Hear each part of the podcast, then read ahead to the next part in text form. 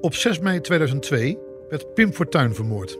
De flamboyante politicus die met zijn scherpe uitspraken en kritiek op de overheid en integratie voor een aardverschuiving in politiek Nederland zorgde. Het was een man met veel aanhangers en veel vijanden. Ik ben Paul van der Bos, hoofdredacteur van onder andere AD Rotterdams Dagblad. En samen met collega Peter Groenendijk spreek ik met verschillende Rotterdammers over het fenomeen Fortuyn. Hoe kijken zij 20 jaar later terug? In deze aflevering hoor je Yvette Soebasje. Ze is verslaggever voor AD Rotterdams Dagblad. En ze was 12 jaar oud toen Pim Fortuyn werd vermoord. Hij had zich in de maanden voor de moord stevig uitgesproken over de islam en de problemen van integratie. Yvette vertelt hoe zij als Rotterdammer met een Turkse achtergrond deze periode heeft beleefd.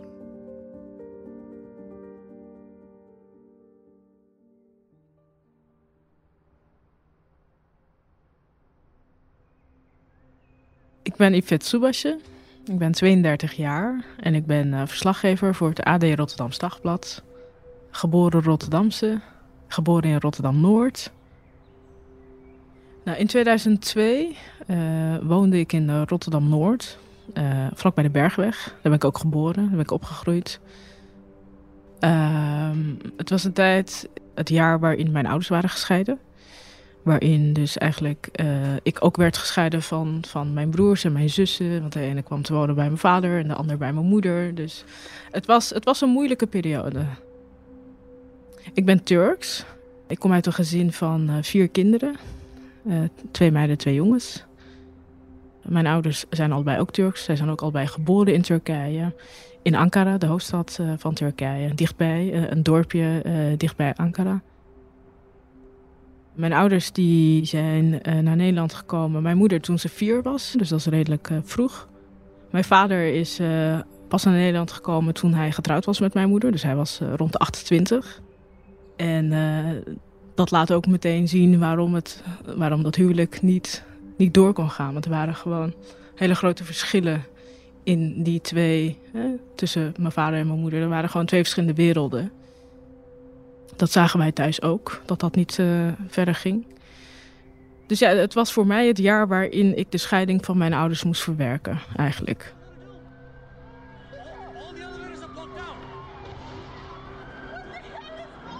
...2002 was natuurlijk ook een jaar nadat 9-11 had plaatsgevonden. En onder jongeren was dat natuurlijk een onderwerp die veel islamitische jongeren bezig hield. Ik zag dat, dat, dat familieleden daar ontzettend uh, moeite mee hadden. Wij hadden best een, een, een, grote familiekring en een grote kennissenkring. Dus hè, ik, ik kwam bij verschillende mensen thuis.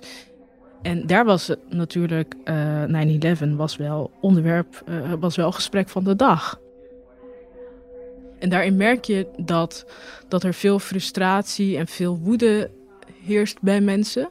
Want het, het was natuurlijk een sfeer waarin uh, moslims het gevoel hadden dat de hele stad zich tegen hun gekeerd had. En dat, dat gevoel, dat probeerden ze natuurlijk te begrijpen, maar waarom dan? Zijn wij, worden wij nou verantwoordelijk gesteld voor die daden? Worden wij nou uh, ter verantwoording geroepen? Hè? Moeten we iets zeggen? Moeten we ons verontschuldigen? Of misschien denken we wel verkeerd en misschien is dat helemaal niet zo, maar is dat gewoon het gevoel wat, wat, wat wij hebben. Zolang ik Rotterdam ken, wordt er geklaagd over het stadsbestuur en die anonieme gemeenteraad. In deze mooie stad is te veel niet op orde. Voor politici is er dus absoluut geen. De opkomst van Pim Fortuyn, dat was um, voor heel veel Rotterdammers een opluchting. Hè? Want er stond eigenlijk een man op die die het gevoel van heel veel Rotterdammers kon verwoorden. Dat was op zich verfrissend, hè? dat er eindelijk iemand opstond voor alle Rotterdammers, die het geluid van Rotterdammers uh, goed kon verwoorden. Er waren ook heel veel allochtonen die toen dachten van, hè, deze man zegt wel dingen die, die, die ons als gemeenschap een, een, een zetje hoger geeft. Dus, hè, dus dat je gaat nadenken over bepaalde integratiestukken. Totdat Pim Fortuyn dus uitspraken doet over moslims en over het immigratiebeleid en over vreemdelingenbeleid en over, uh, over integratie. Waarop mensen het gevoel hebben van, hè, maar deze man is tegen ons. Terwijl het eigenlijk net zo goed ging. Hij had het over hè, de problemen in de stad. Over dat de stad veiliger moet. Want tenslotte wil iedereen dat. Waar je ook woont, wie je ook bent, die wilt je veilig voelen in een stad. Totdat Pim Fortuyn zegt uh, dat de islam een achterlijke cultuur is. Dat er niet meer buitenlanders bij moeten. Marokkaanse jongens bestelen nooit een Marokkaan. Is dat u wel eens opgevallen, zegt hij. De islam is helemaal geen cultuur, het is een religie, maar los daarvan. Die mensen zijn problematisch. En hoe komt dat? Niet omdat het slechte of goede mensen zijn, maar omdat ze een cultuur hebben die op een heel aantal essentiële punten haak staat op de onze. Sterker nog, ze vinden hun cultuur beter eh, dan de onze. Ja, en dat wordt moeilijk integreren. En dat zie je overal. Dat is wel het moment dat mensen denken, en niet alleen moslims, maar ook heel veel, heel veel blanke Rotterdammers, die hadden het idee van, oh, dit, dit gaat een hele andere kant op. Dat, dat is natuurlijk ontzettend pijnlijk. Uh, voor, voor iedereen geweest. Voor mij als, als jong meisje, maar ook voor volwassenen, voor, voor eigenlijk voor alle Rotterdammers en ook voor niet-moslims. Omdat in Rotterdam, je, je leeft met z'n allen in een stad. En om dan iemand te horen zeggen dat, dat uh, iemand zo te horen spreken over je buurman, over je collega, dat is gewoon pijnlijk. En dan denk je als moslim natuurlijk, deze man die is, die, die, die is tegen ons. En dan zie je dat eigenlijk bijna de halve stad uh, Pim Fortuyn steunt. Iedereen staat achter hem. En dan, dan trek je jezelf wel terug uit de hele discussie, denk ik, over zijn standpunten. Want dan, heb, dan lijkt het alsof jij niks meer te zeggen hebt. Want op een gegeven moment gaat het over dat ze jou er niet meer bij willen hebben.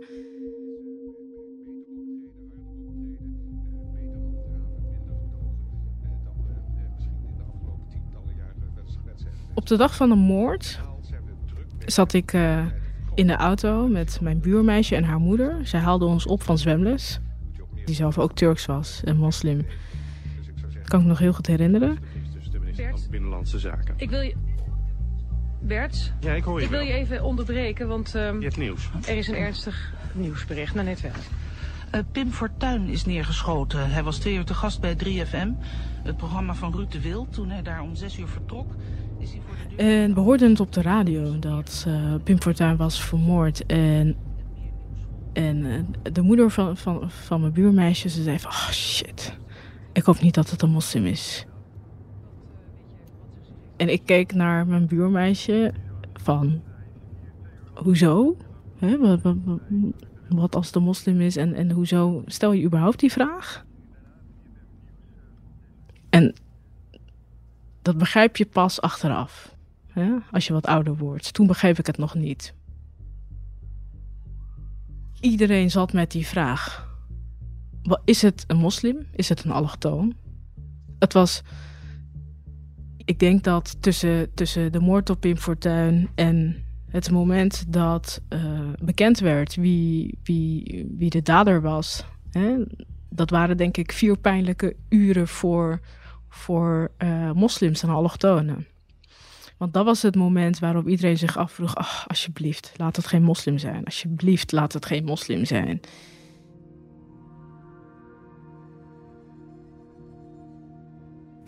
mijn schoonvader, die toen natuurlijk nog mijn schoonvader niet was. Mijn schoonvader was toen de voorzitter van de Kojetepe moskee op, uh, in de Afrikanerwijk. Dat is een van de grootste moskeeën.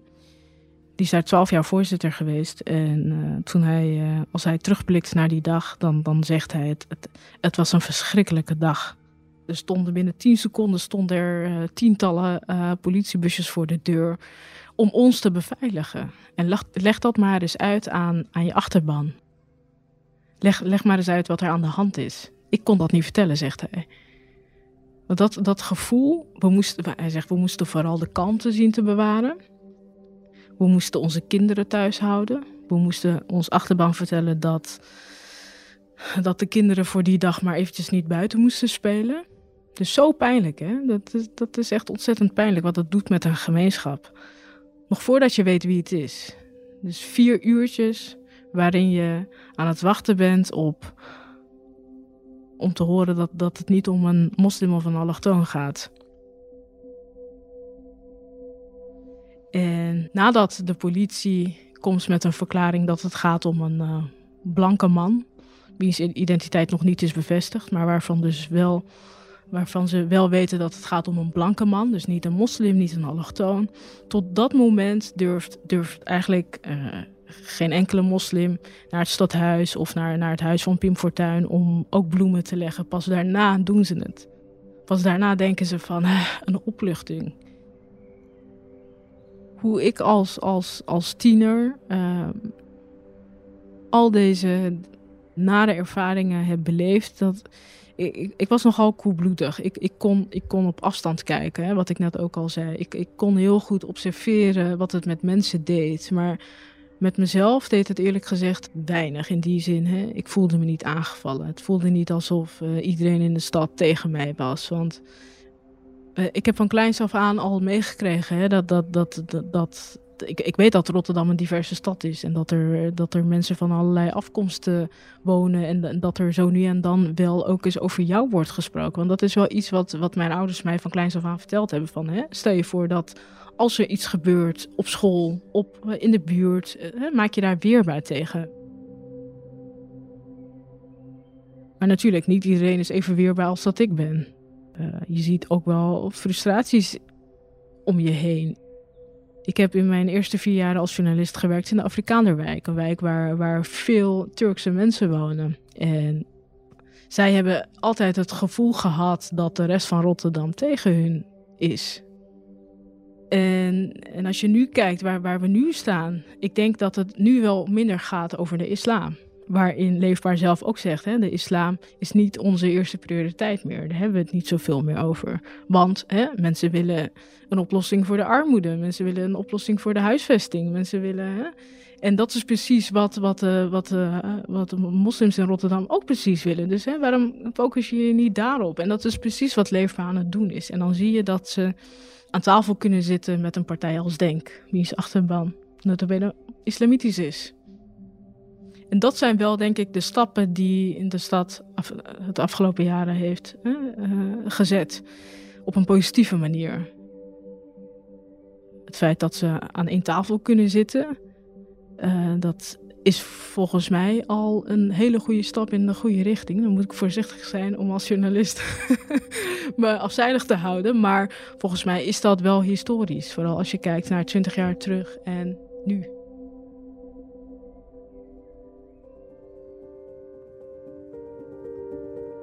Dit was Fortuin, door de ogen van Rotterdam. Je hoorde Yvette Soebasje, verslaggever van AD Rotterdams Dagblad. Ik ben Paul van der Bos en ik maakte deze podcast samen met Peter Groenendijk. Voor alle andere podcasts van het AD kijk je op ad.nl/podcast of in je favoriete podcast-app.